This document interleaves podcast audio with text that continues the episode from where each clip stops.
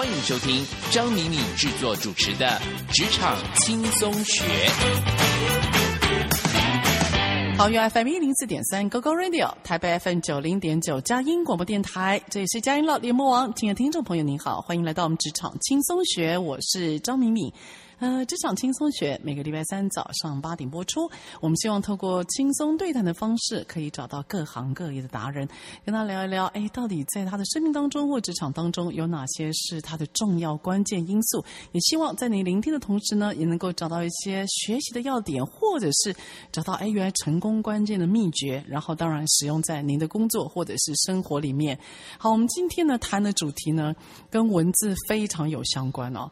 我不知道各位听众朋友有没有机会啊，下班的时候，或者是你是用捷运当做你的交通工具哦，在捷运，我不知道各位有没有发现哦，它里面都会有一些捷运车厢里面的诗词。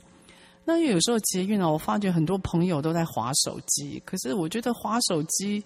哎，是一件很伤眼的事情啊！因为这个张明明我已经有点年纪了，所以我就尽量让自己呢少看手机。那捷运车厢里面蛮无聊的啊，那要看什么呢？所以捷运里面那个车厢里面诗词总是很让我 很有那个意境跟画面。那我就慢慢慢慢发觉，哎，这个中文的堆叠还有中文的文字啊，真的是一个很美的语言啊。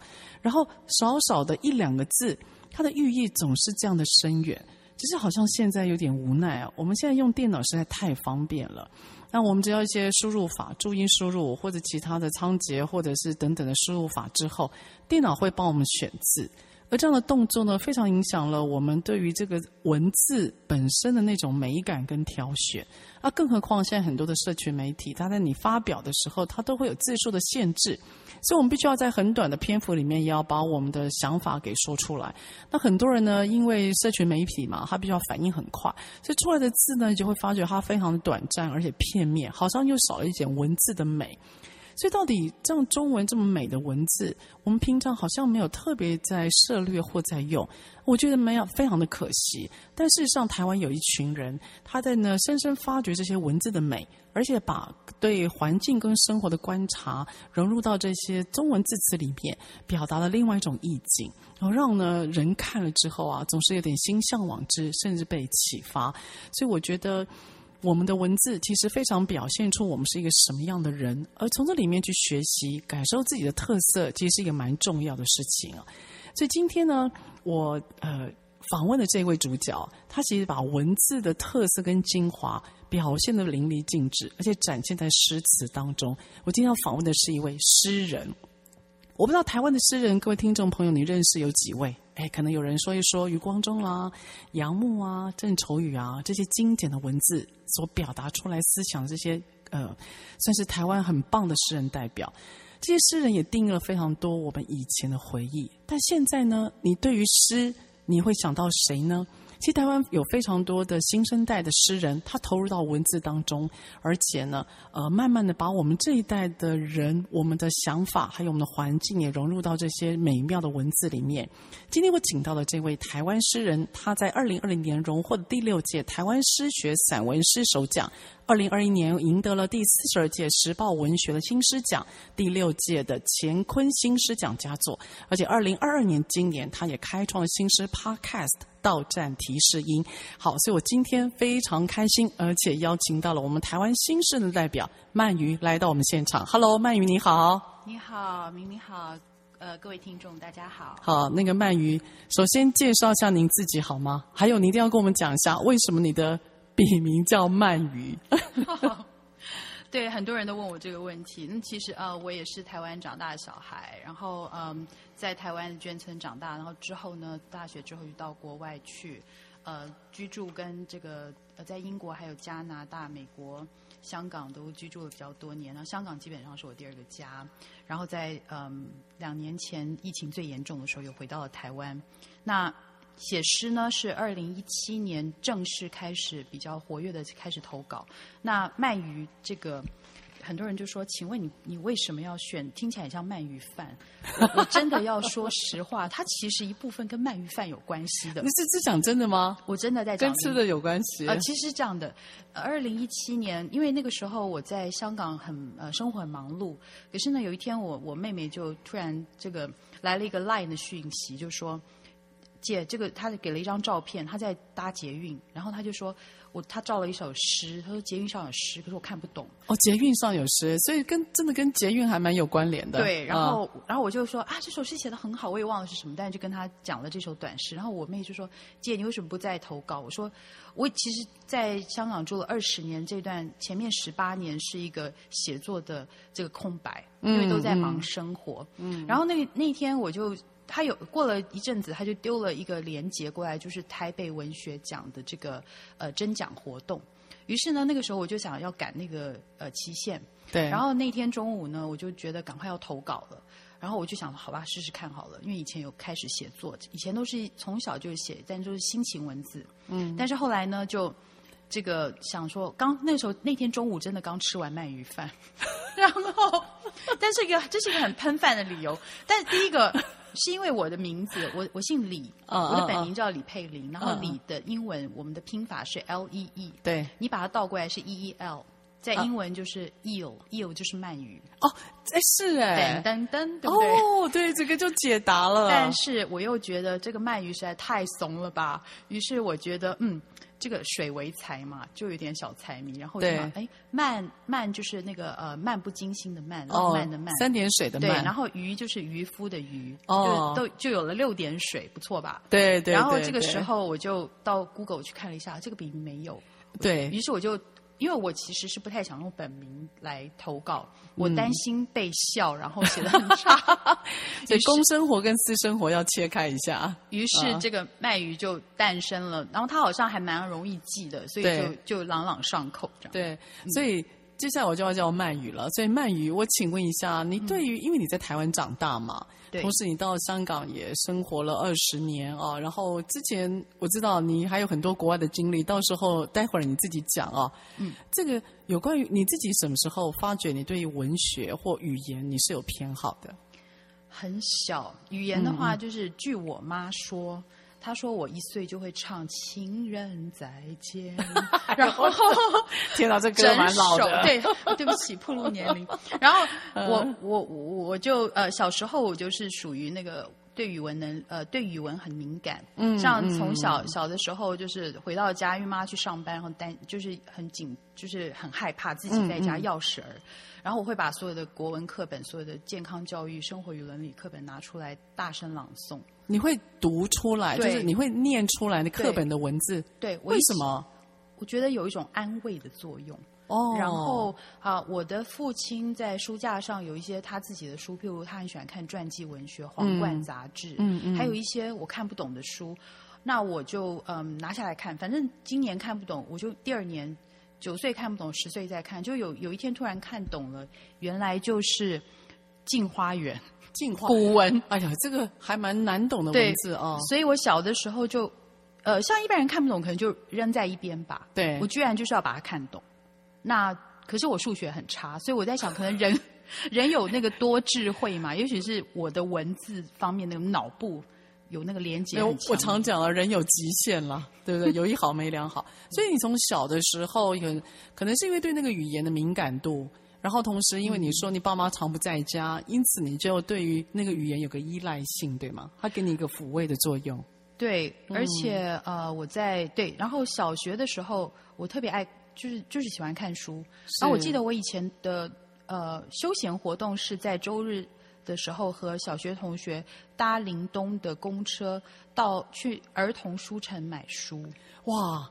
那个是一个很久远的，这是一个什么样的嗜好？现在的小学生有人会坐公车去书局吗？我真的打了一个大问号。哎，那那是那个时候对我来讲是一个很棒的休闲。嗯，嗯，嗯，然后我在小学呃五六年级的时候，跟一个小学同学就说：“我们来写，我我也不知道为什么就开始写诗。是我还我还写自己用笔记本写了一一个一个诗集，嗯，我还记得名字叫《青果集》。”青青是那个青色，呃、对，青色的果实，果实青果汁。对，然后那个时候没有笔名，就是我记得我我有一个笔记本，可是那个时候因为大学曾经房间失火，然后把它烧掉。你讲真的吗？讲真的，是哦。对，大学刚毕业的时候我我得到第一份工作要去台中出差，然后打电话给妈妈，妈妈就说。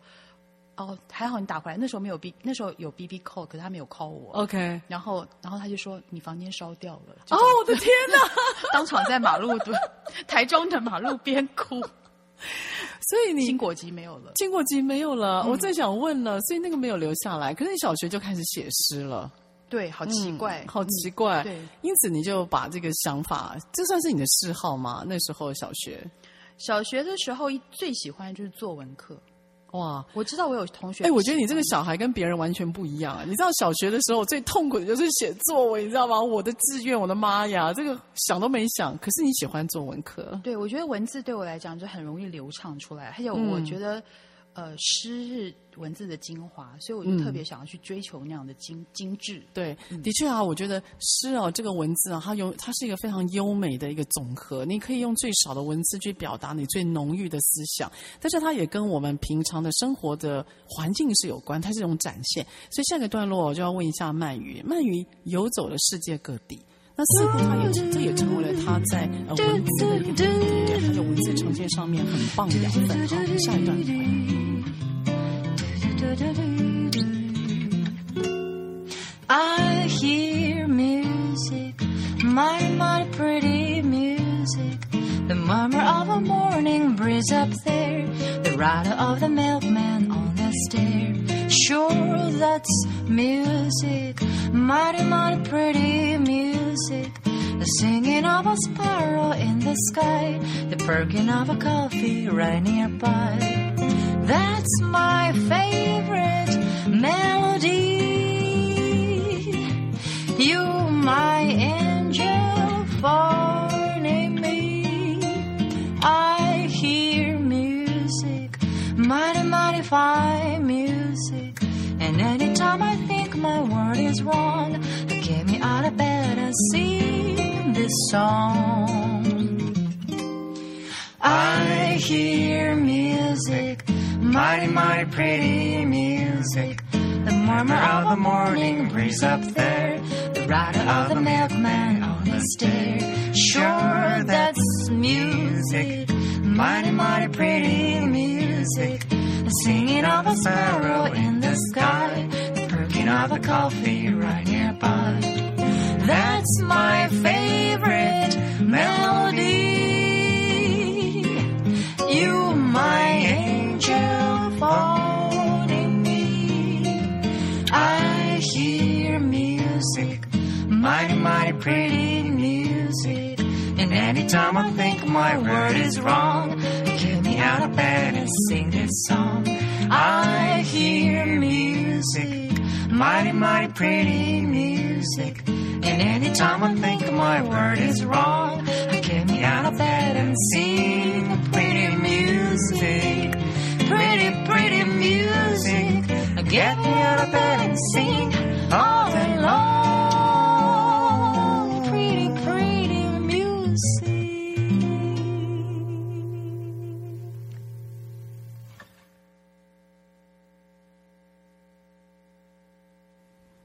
好，欢迎回到我们职场轻松学。我们今天请到的呢，是我们新诗人代表鳗鱼来到现场。他刚刚呢跟我们讲了一下他鳗鱼笔名的来源，各位跟真的跟鳗鱼饭是有关的。好，但这位鳗鱼可是不得了，他其实在人生的应该算是我们成长很重要的阶段哦，从大学毕业之后。他就开始游走世界各地，所以我好奇的是，当你今天呢、啊、对于文字的淬炼呢、啊，能够有一定功力的时候，你觉得环境会给你什么样的算是养分呢？你可不可以谈一谈你国外的经验，以及对于你写诗的算是一个刺激吧？您觉得呢？嗯，我觉得呃，因为从我大学毕业之后呢，然后我就到先到美国去了，嗯，然后那个时候我就打算就是一般所有的留学生就是都。台湾的学留学生都是先考什么托福啊、GRE，然后就到美国读书。对对。那我我一到美国的第一个印象是，有点失望，怎么跟台湾那么像呢？因为我们台湾、哦、台湾已经很美国化，就是有 Gap，然后有 McDonald's。其实台湾非常美国化。对，嗯，所以我到那边的时候，我就觉得好像无接缝的就就就融入了。但这种听起来就有点错乱，那应该融入很快啊。对，融入之后，我就觉得，嗯、呃，当我当我在美国的时候，我就是因为是是第一站嘛，然后那个时候因为读的科系跟自己，其实读书这一方面，就是读的跟科系不是那么的原来想象的。这么的适合，嗯，于是我就马上立马做了一个决定，我就我就去把它 withdraw 掉，就是退学，不读了，然后把那个钱拿了百分之九十的学费，于是开始了流浪的生活。等一下，你有跟你爸妈讲吗？他们其实基本上已经放弃我。他我妈妈是一直说我有那个延迟的叛逆。我在我小学，我从小到大就是乖乖乖乖的，然后突然到二十几岁就不回家了，就永远的在外面流浪了。这个为什么这感觉跟我对我女儿是一样的？所以你你的父母都是被告知，等、呃、你做了决定了。他们基本上，我我也是会告诉他们，但是他我通常都是用一种口气说：“哦，现在发生什么事？”然后是被 informed。对，那我妈妈也还好，她很冷静。然后爸妈就是，我觉得爸妈对我来讲也是一种，嗯，他们也给我一。应该有的尊重，所以，然后他们也对我还蛮放心的。是，所以我就拿了这个学费呢，就开始了在美国游走了十几个州。哇，十几个州哎！我睡过，我从我从那个，因为我是先到东岸那个 Pittsburgh，嗯，然后就东边，然后后来我就从从这个 Pittsburgh，然后到 Washington D.C.，然后到然后一直到纽约，然后再往下走，然后走到那个呃佛罗里达州，然后再横的度过那个，还到纽奥良三次，然后再到。再到西岸那个 San 呃 San Francisco，你等于绕了一一个大的半圈。对，我做了一个这个倒 L 型。倒 L 型。对，然后然后然后我就睡过我出国那时候所有的同大学同学都出国，所有的同学的宿舍地板，然后我坐过那个 Greyhound 跟 Amtrak，就是坐。自己自己就是一个人，然后穿的很很像流浪汉一样，因为怕被抢。Oh. 那那段时间，其实你做一个人，你必须要非常的警觉，嗯，然后你必须要每天都想，你先要计好计划好你的路线，对，你要跟谁说话，你要做什么事。对一个二十几岁的女孩子来讲，那个时候我觉得是真的是一个很大的成长。嗯、那那个时候，美国开始对我不一样，因为它非常的大，嗯嗯，那。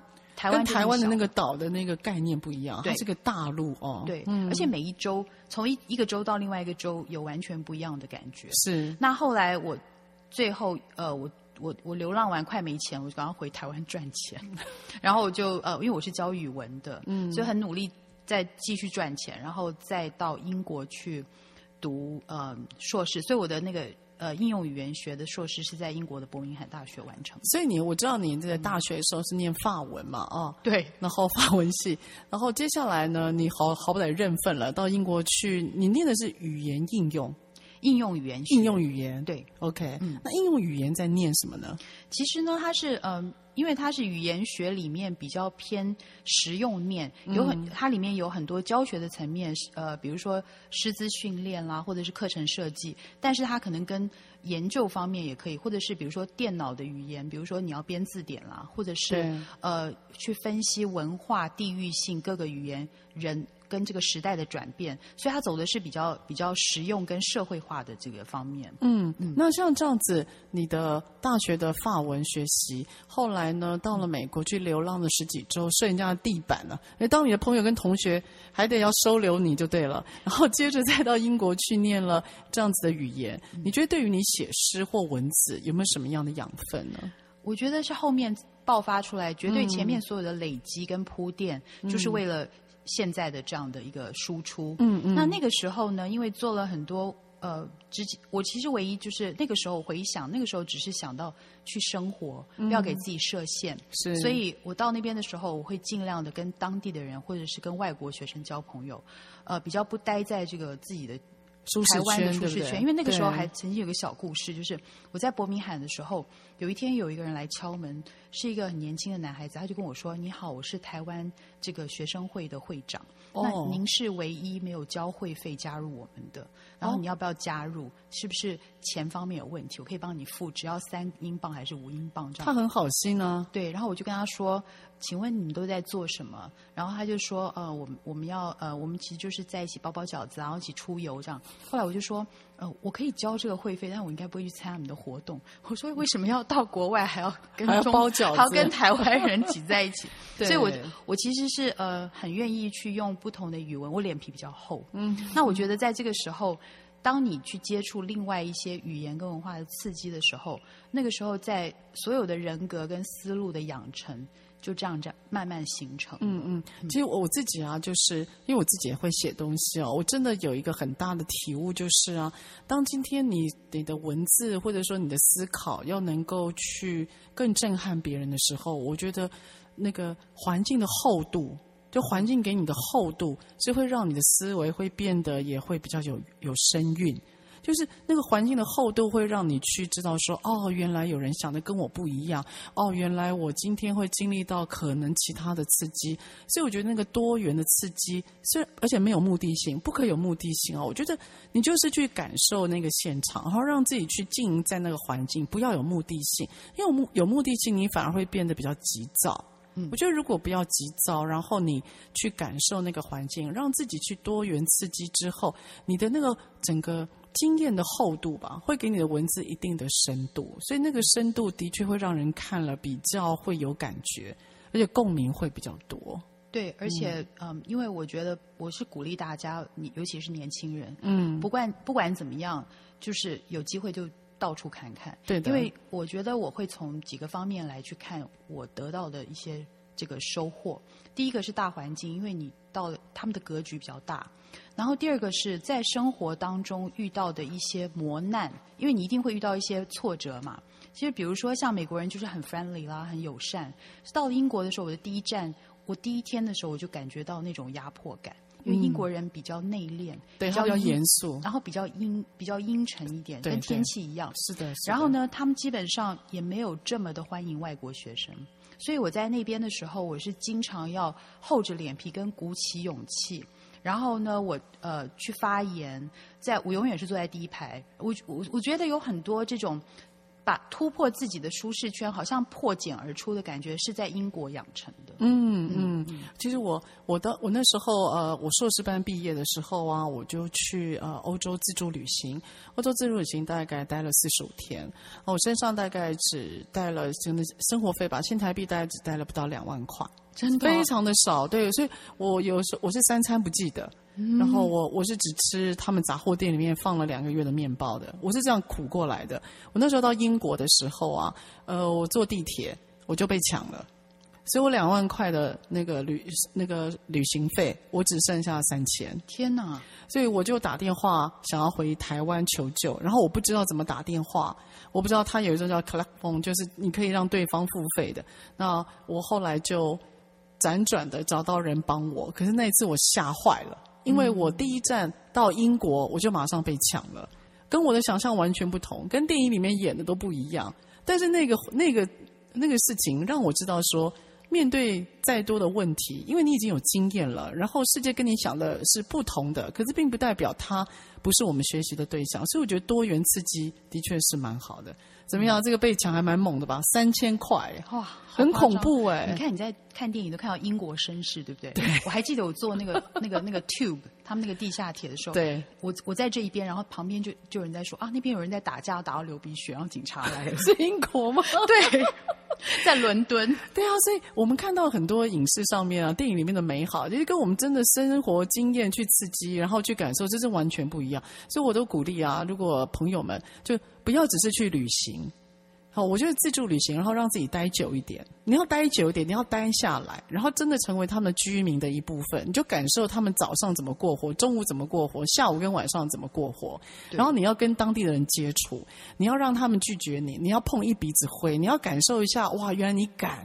我觉得那个是国外经验，还有在刺激我们生活厚度一个很重要的一个算是旅程吧。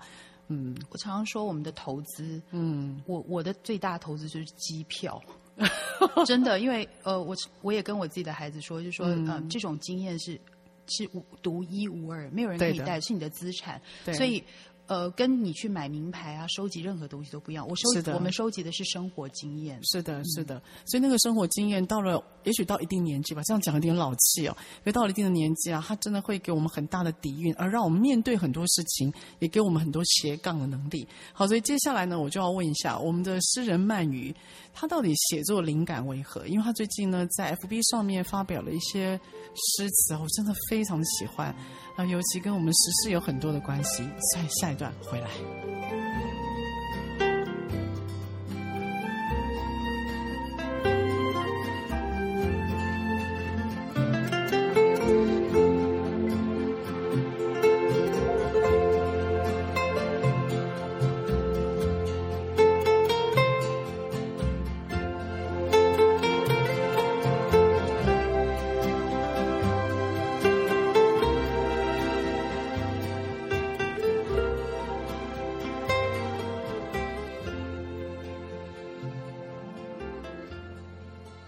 欢迎回到我们职场轻松学。职场轻松学在每个礼拜三早上八点播出。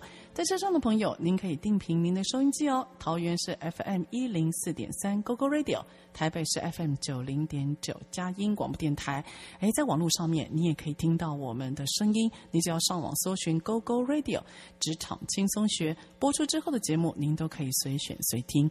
好，我们今天请到的呢是诗人这个职位。然后我们请到现在在诗的新生代代表里面，我认为非常具有发言的，而且非常具有代表性的鳗鱼来到我们现场。鳗鱼呢，他在小学的时候就发觉自己对文字，哎，有一种抚慰他的作用，因为父母不在家，哈，他是钥匙儿童。然后接着呢，哎，慢慢发觉自己对文字有敏感度，而把这个喜好透过他生命的厚度，还有透过他生命不断的一些旅行和学习，然后在一定时间爆发出来。所以我接下来好。好奇就是，因为你今天要写诗，诗又是很多文字的浓缩，所以你怎么样去找题材？然后你的灵感是怎么来的？好，其实都不是我找题材，是题材来找我。哦，然后也不是我找诗，是诗来找我。这样太玄了。其实意思就是说，嗯，生活其实处处、嗯、呃到处都有诗，只是应该说都有题材，只是看你要不要去看到它。看到对，第一步是看到。那呃，我刚刚也有在聊天的时候说到，就是嗯，简正珍教授，嗯，他嗯、呃，在这个 YouTube 上面也有发表很多篇的他的这个个人，就是有关于这个文学的分析跟欣赏。然后他提到的，我就非常同意。就说第一件事情就是，比如说呃，我举例好了，我们我们平常就算这个麦克风或者吃的东西，你其实你再把它延伸，从看到这样东西，然后再看它背后。把它去延伸，跟你的生活经验连接，嗯，然后呢，最技巧都是最后，发想是最重要的。对，对。呃，举例好了，比如说有一天我在那个假日花市，然后我看到那个盆栽，我很喜欢树，嗯，可是我看到盆栽的时候，我我竟然觉得很痛苦，因为我想到如果就像那个裹小脚嘛，对，有的是硬被那个扳的，然后用铁丝去固定的，对，所以呢，那个时候我就突然写了一篇，在脑子里面，我就。定住不动，然后我先生就说：“你是不是在脑子里写诗？” 我说：“ 哎，他很了解你。”哎，我说：“不要吵我。” 然后后来我就写了一个叫《盆栽的忧郁》，就是我希望从盆栽的角度去看人，好像觉得你看我养一盆盆栽，我在旁边琴棋书画，是不是很雅致？对的。可是我，可是盆栽很痛。OK，就是有的时候他被硬塞住那个。可是从这个去看。看到盆栽，再去看透，就是说，当你看到一个很美的事物，它背后是不是其实有很多挣扎跟养成？其实那种那样的一个痛苦的过程，其实你并不知道。哦，那这是一个。那还有一个就是，有的时候是很随性的，比如说像，因为我我妹妹她。他就是知道我小时候写诗，后来因为生活忙碌而忘记了，然后他在提醒我，所以也要感谢妹妹这个贵人。然后我们在呃有一天我就是回台湾呃探亲嘛，然后跟他在吃零食，然后喝红酒，然后他就突然酒兴来了，就说：“姐，你会写诗对不对？桌上有这个桌上几样零食跟酒，你你五分钟里面给我写一首诗。”于是我就用这个。洋芋片跟红酒就写了一首诗，后来发表了。所以就是生活里面各种题材。Okay. 那讲到刚才讲到时事的话，就是呃，其实是有感就会写，而不是硬凑。嗯、比如说呃，前一阵子呃，有一呃，乾坤的这个诗奖的得奖作品，就是在写缅甸的那个屠杀。是的，是的。然后再来呃，这次。在嗯，就是俄乌战争对，对。呃，乌克兰那个清晨五点五十分，其实对的，其实那个发想就是如何从一件一个一个点，比如说我们早上在做什么，然后从那个每一每一个城市的人，清晨五点五十分都在做一些自己生活日常的呃岁月静好的事情，可是。可是却在世界的某个角落发生了一件很惨烈。那我希望能够不说教，而用平时的文字去让大家很贴近的感受一些事情。是的，其实我要说一下，就是我看到了鳗鱼五点五十分的那个诗集啊。刚开始我不太清楚他为什么要描述五点五十分，他就描述五点五十分纽约的他正在做什么，就很平淡的生活。接下来他描述五点五十分台北的我们在做什么生活。那到最后一个段落，他就写五点五十分，乌克兰的人民正在逃亡，他正在离开家庭，所以那个平淡的生活对比到目前在俄乌战争里面当地的人的生活，那个反差之大。那我刚刚也有跟鳗鱼讲说，我看到最后一个段落写到乌克兰的时候，我整个鸡皮疙瘩大爆发。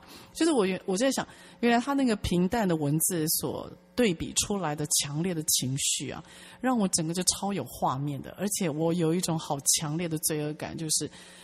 地球的另外一端有人在受苦，而五点五十分我在干嘛？其实五点五十分我就睡到翻掉去了。那可能您可能刚起床正在喝一个奶茶，您可能刚买了美而美在啃三明治。你觉得世界会如你的秩序正在走，可其实地球有另外一端，它面对的是混乱。可是鳗鱼很棒的是，它的文字看起来很平，很平实，可是却充满了画面感。所以接下来啊，我也要就是访问你啊。其实，在 FB 上面有很多的呃诗社，他对你的文呃对你的文字，他一般来讲，大家的评语就是啊，你不会刻意用一些很华丽的文词去堆叠你的画面，你会用一些很平实的文字去呃说出你的观察，然后再加上你的观察，那些文字堆叠起来非常有细节，所以临场感很重。所以在平时的文字里面堆叠了这样的临场感，可是又让我们里面感受到那种情绪的流动。你对于所谓诗的这个诗体，或者是说这个的文字，你自己认为是一个什么样的讲派别吗？或特色是什么？嗯、其实诗现代诗比较。各自抒发了，有比较也没有什么太多派别。我常有一阵子，我常常说我写的是厌世诗，但是就是比较灰色的。是、uh, 其实呢是这样的，因为我我从小非常爱看电影，其实我父亲是从电影起家的，然后做电影。我们小的时候就是在片场长大的，哇然后还有这个对近距离看过。很多大明星那那后来呢？我自己也很喜欢舞台剧，嗯，我非常喜欢戏剧，嗯。那所以呢，在呃，其实诗呢，其实诗的语言和电影的剪辑差不多，它有蒙太奇，我们诗也有所谓的跳痛，哦，然后然后过场。那其实在，在呃喜欢喜欢电影的时候。呃，你看到的是一个画面，而且常常为什么有人喜欢看电影？其实基本上电影不会告诉你一件事，它是演给你看。对，对对。所以我觉得诗也应该是这个样子。嗯。呃，所谓的 show but not tell，show、嗯、就是给你看，嗯、而不是告诉你。嗯嗯。像所以，所以在呃，我自己个个人是比较喜欢用平时是，那就是我一开始就已经既定选，就是你的设定的风格，对，自然而然发展出来的风格。哦、然后我喜欢在比较。呃，简洁的文字里面去找出比较深远的意义，而且那样深远意义，我也希望是由读者自己去发展、自己去连接、自己去解读的。嗯嗯，所以当所以当我们在看你的诗的时候，我会觉得那个贴近感很重，就是它不会让，因为有时候我在看一些诗的时候，我自己非常喜欢泰戈尔的诗，我也是啊、哦，我觉得泰戈尔的诗哦，就是他会让我，呃，他有那种诗人的。那种抑郁，可是会让我觉得情绪很浓烈。但他一样的，你看他的英文，他的英文并不难。那他的英文，他用的英文其实没有很难。可是他给你的情境，比如说他把爱情比喻成呃花，他把爱情比喻成鸟，他在告诉你他会喃喃，然后他会追求，他会群聚。所以我觉得你给我的画面感很重，那仿佛你在告诉我，它是一个场景。而不是一个我想要秀大家，Come on，我的诗跟文字超好的，所以我觉得你不是要 show off，我觉得你是要去娓娓道来你的观察跟你的想法。这是所以写诗或写文字是你对生活的抒发，对吗？对，我觉得是一个出口。哦，因为呃，就是在生活里面遇到很多不同的磨练，嗯，嗯然后很多的遭遇，呃，在我觉得如果再年轻一点，应该是写不出来，因为前面大半时间我在香港的二十年，有十八年我就是很努力的在呃成家立业，然后照顾孩子。然后呃做各种的事情，然后香港的生活步调非常的快，嗯，所以那个时候呢，我只是尽量的在狭小的这个空间跟急促的步调之间求取一个生存，嗯，然后呃我渐渐就忘记了写诗这件事情。可是我觉得我知道我的心一直都还在那里，对，我一直在关注文学，然后喜欢艺呃文学艺术、电影艺术，但是呢呃在这个这个过程当中，有一天嗯。呃我觉得年纪到了，就像一个水龙头，它自然打开。我想是因为有话要说，想要以借由文字去跟、跟别人产生一种连接。这个是我，这个是我现在做的事情。嗯，你自己有没有就是你的 role model？你自己有没有特别关注哪些人的作品，而成为你就是一个向往的对象呢？嗯、我其实没有特别的，但刚刚讲到那个泰戈尔、嗯，我真的中学的时候就非常喜欢泰戈尔。然后那个时候我还记得我的书架上有。呃，席慕容哦，席慕容对，呃，是但是是，但是那个时候，像比如说余光中、郑愁予就是经典啦，大家一定都读过，像教科书也有。对的。那我其实不是只有诗方面的这个影响，因为我本身很喜欢魔幻写实哦，不管是马奎斯啊，啊《百年孤寂》对，然后那时候就是被震撼到，因为其实我刚刚不是说呃小时候去那儿童书城嘛，对，其实我小学的时候呢，我我我比较早。早会这样，就是我小学的时候已经把那个琼瑶啊、倪匡先看完了。哇，你真的比别人早走很多哎。对，然后再然后再看那个金庸，然后看呃，比如说齐君啊、张晓峰的散文，然后白先勇，然后这样慢慢，然后到了中学就开始大跃进，然后我开始，然后同步我也读那个。呃，翻译文学，翻译文学，对，不然像以前像什么《简爱》呀这些，对不对？对对，呃《傲慢与偏见》，对对，世界文学，对。那后来我自己本身很喜欢魔幻写实，然后我就爱上了大学时候爱上村上春树，嗯，对，嗯。然后那个时候，我觉得他那种，其实村上春树的文字就是有那种诗的语言，他常常在用最简单的两句话，已经把整个画面给你了。对。然后那种那种那种情境。呃，以那种手法让我非常的让我非常动人，然后让我非常的这个觉得愉悦，这样是。然后后来呢，呃，我在进，因为我在二零一七年的时候，呃，开始就是开始想要探索写诗这件事情。于是第一个，因为我人在香港，所以我最快的就是先上脸书去看看，就没想到。现当初的一些诗社我听过，比如说像《创世纪》啊、《野江花》啊、呃、吹鼓这些，都在脸书上面征稿。嗯、于是我就上去呃投稿，然后互动，参加各种写诗活动。然后那个时候就发现哇。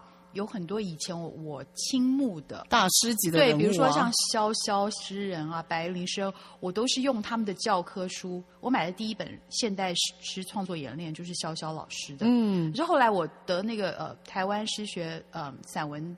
呃，散文诗创创作奖的时候，我就呃被邀请进入台湾诗学，然后我就跟潇潇老师变成同人，还有白灵老师，然后我就觉得哇，好好好好好夸张哦！所以真的感谢那个 Facebook 或者像这样的社群平台，的确给我们，不管你在什么地方，你都可以去把你的生活观察做一个创作。好，所以下一段回来，我想要访问一下我们的鳗鱼，因为鳗鱼呢，现在除了文字以外，他人生也挺斜杠的。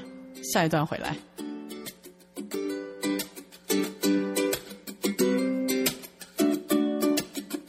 This is how the story goes. It happened this way a year ago. Kicking around the east side of town, just me solo. Enter stage right, cappuccino in hand. The princess of my fairy tale. Had to find a way to be her man, some way, somehow. I wanna be a cup of joe. The first sip in the morning. You get your going ritual and what we sow from within. Let me be your cup of joe, the first sip in the morning. Baby, take me as I am, and through your veins I'll be flowing.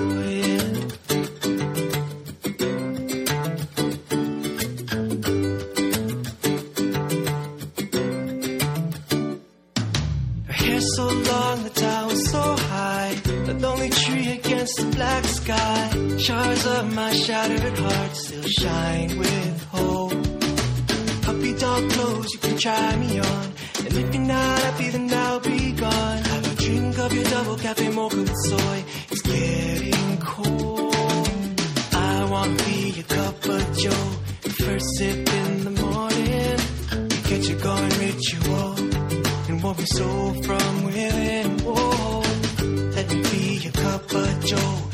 First sip in the morning. Baby, take me as I am. And through your veins I'll be flowing.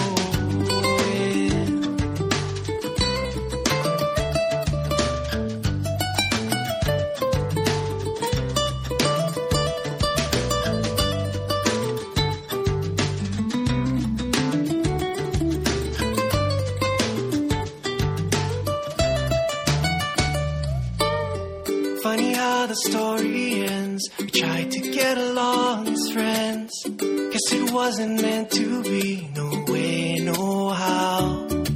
Done and from the moment we met.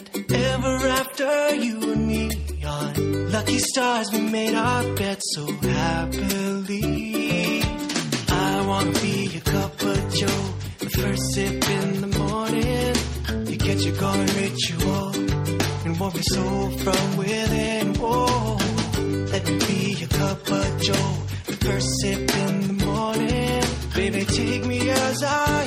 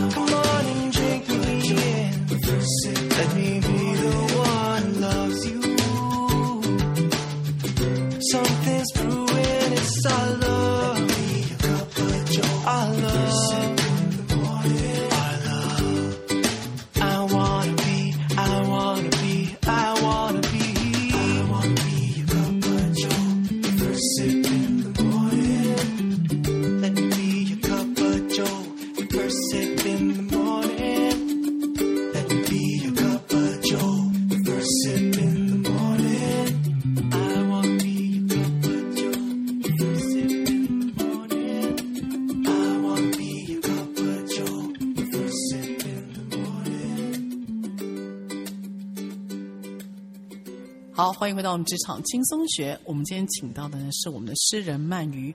那他提到了他在文学上面的他的文体，还有他的文字是怎么样去借由很多环境跟时事的结合，而有很多的抒发。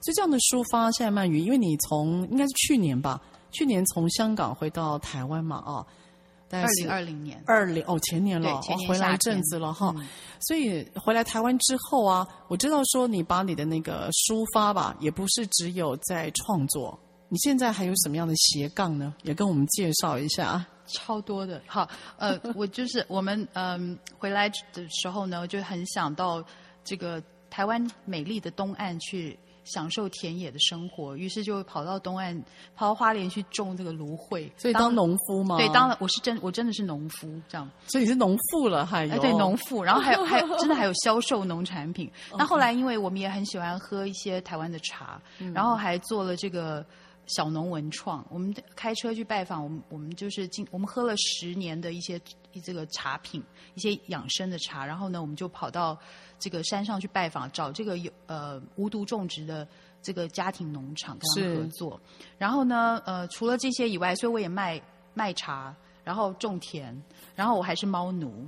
然后我最近又发现了这个 NFT，然后我就在呃自己进了元宇宙，然后开始创用诗来创这个结合，然后呢，我又开始做 podcast，然后跟随你的脚步，对，然后做一些诗的呃朗读跟生活的分享。我我的兴趣太广泛了，我对我对你的那个呃 OGSM 也很有兴趣，我只要 还有量子物理，就是我更我要是有什么呃有兴趣的事情，我都想想试试看。可是曼宇，为什么你的动能这么大？嗯、你好奇是从哪里来的啊？你是说呃？对平常的，对你为什么就是你看起来也不像典型诗人呢、啊？是典型诗人应该来一个很颓废，然后可能来一个什么，你要全身很邋遢，然后可能需要来点酒啦，来点这个什么助，就是帮助你去灵感思考。可是你做的蛮多，可以这样讲吗？很世俗的事啊。对，你的能量从哪里来？我觉得最主要的是，呃，最主要的是不要被自己呃设限。我觉得，我觉得每一个人最大的敌人就是他自己。嗯，那我觉得，当你不要去设限，然后永远就是抱着呃所有的事情都有可能性的时候，你的能量就来了。那当然，就第一个要睡饱，然后睡饱以后，呃，因为我不追剧嘛，所以我的放松其实就是在我常常在说，因为我在我的那个来广告一下我的那个 podcast 第一集那个到到站提示音里面有讲讲过那个零与一，我觉得 switch on 跟 off 怎么样开跟关。随时那个切换其实是一个很重要，就像村上春树为什么要做翻译？有人访问过他，他说其实那是他的脑的放松，因为你在用你的脑的不同的这个部部位部位，对，所以我觉得当你我在切换不同斜杠的角色的时候，我其实是在放松，你在做切换，一缩一紧，嗯嗯嗯，呃，一松一紧。我我非常能够体会，就是有时候我们在一个事情专注太久的时候啊。你让自己做一个切换，进入到另外一个场域。所以有人说，我们其实不会真的累。我们其实为什么会累，是因为我们今天集中在某个地方，然后我们没有让自自己去 switch。其实如果你把你的精力放在另外一边，你会发觉你只要做转换，你就不会累。所以人一定要随时做转换，而且这个转换他还说速度要够快。嗯，就你要能够知道说，好，我现在例如七点到九点我要做什么。所以当你很知道怎么样时间做切割，你就知道怎么去做转换。所以我觉得那个转换或者角色转换是还蛮重要的。对，而且我还会设定某个时间是我耍废，那我就尽情耍废。哦，所以你会让自己有一个自己的时间段给自己。对，比如说，因为我平常都是语文教学嘛，我在线上跟实体课都有，嗯、那我的时间很零碎。如果我不做好时间管理的话，我是没有办法做好所有的事，嗯，可是我会，比如说，我会设定星期六早上我没有课，那个时候我有一个很长很长的早上到下午是我的私人时间，我会去固定吃某个地方吃早餐，某个地方喝咖啡，然后读书，或者是去逛逛这个。呃，甚至跑到圆山花博去逛，就是让自己去放空跟耍废。放空就是我们讲仪式感吧。好，可能那个时间到了，你要有个仪式感在，可以让自己有个转换在。嗯、好，因此啊，像这样子的一个转换，如果是算是你自己一个慢慢从生活里面历练出来的一个一个方式。如果现在有机会，因为我知道你在从事教育。如果我们听众朋友他有小孩，嗯，你希望他能够在文学上面或文字上面，你希望他有更多的训练的话，你会建议我们听众家长可以怎么样带着小孩子呢？我觉得第一第一个最重要就是要陪读，哦，就是从小，如果是比较小的小孩呢，嗯，可以陪他读一些韵文啊、儿歌，然后跟他一起唱。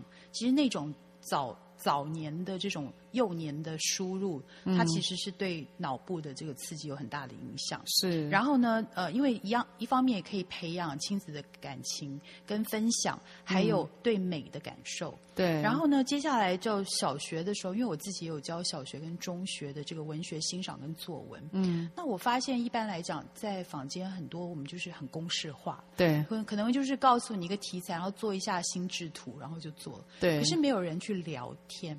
哦，就聊聊什么？聊什么呢？什么都可以聊，嗯、会给他们二十分钟。其实很多创作是聊出来的。嗯，像呃，曾经有一个小学生，他可能就是他说我不知道写什么。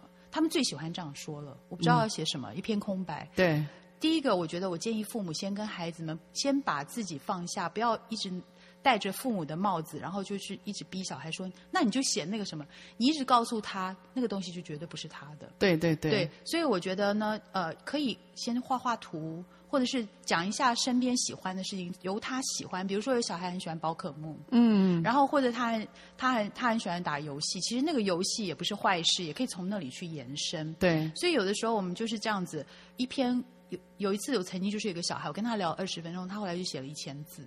然后跑去投国语日报，是没有上了，但是他就很骄傲，因为他非常他妈妈吓死了，一千字，这根本是个大工程啊，对小孩。他还欲罢不能，然后他说，他后来就一直问说，我们什么时候还要上课？我我要的是那个感觉。对，那我觉得其实最重要就是你要先知道，呃，孩子要的是他喜欢什么，让他自己去表达他自己。嗯、那然后呢，呃，技巧方面，教学的技巧引导其实有很多，比如说其中一个我会放音乐，让孩子们听音乐的时候，把他的感觉。想到什么关键词，先写出来，那也是一种心智图。哦，或者是画图，比如说有一首诗，我们最常我最常用的是我们在做呃，他可能读一首诗，我让他诗用图画呈现，像四格漫画的画面感，嗯、然后用那个画再去二创自己。哦，那个叫二创。对，让他有一首诗做画面，然后画面看着自己画出来的图。再去写出他自己的句子，然后我才教他怎么去修饰。那个是最后，哦、陌生化修辞，那都是最后一步。嗯，发想是第一步，发想是第一步。嗯、哇，所以说，我觉得这有时候父母也可以自己做，就是至少让孩子就比较有目的性的，让孩子在比较放松跟交流的环境当中，可以有些启发在。好，因此啊，聊了这么多，我最后要问一个，我每次都会问来宾的问题。好的，所以鳗鱼，请问，如果要用一个没有生命的物体形容你？你会怎么形容你自己？好，一定要没有生命哦。如果有生命，可以是蟑螂。哦，蟑螂我收，为什么？蟑螂，蟑螂，因为我觉得蟑螂就是一个生存能力很强的小强。它在香港我们叫小强嘛。那，呃，我觉得我到哪里，就是我给我，我希望我自己是，我也一直都是随遇而安。我总是能在最。最不有趣或者是最险恶的环境，去找出一些有趣的事。我觉得人就是要这样嘛。第二个，如果真的没有生命，我想是水吧。不过水也是有机体，因为水是它是它的形状是可以变化，对对，可以包容的。哦，包容。对，而且它是可以熄灭一些火火火源的。我希望我能够做一个。呃，从善如流的人是水，但是我也不为自己设限，嗯、然后能够做各种的变化，可以是固体，可以是液体，可以是气体。所以你你希望自己能够随遇而安，而且能够。能够融入到每个你所处的环境当中，然后从那里面再去思考自己的整个过程，还有跟环境的连接，成为你文字的灵感。哈，好，所以今天真的很棒。那我也鼓励大家，你可以上网打一下“鳗鱼”，鳗是那个大水漫过的那个鳗，鱼是那个渔夫的鱼，鳗鱼不是鳗鱼饭的鳗鱼。就你可以打一下“鳗鱼”这个关键字，里面有非常多我们鳗鱼的作品，而且呢，他在这两年在台湾的诗学里面。很多的得奖真的是整个大爆发，它呢有非常多的文字呈现，我相信能够感动到听众朋友，所以也让你自己的生活不是只有追剧，也希望文字的美可以让你感受到声韵，好吗？好，我们今天非常开心，请到了鳗鱼，我的好朋友来到现场。好，我们下个礼拜三早上八点，我们空中再会喽，拜拜。好，拜拜。职场轻松学。本节目是由世界级电动巴士制造整合营运商唐荣车辆科技独家赞助播出。创新发展，主动参与，激励向上。唐荣车辆科技与您迎向美好未来。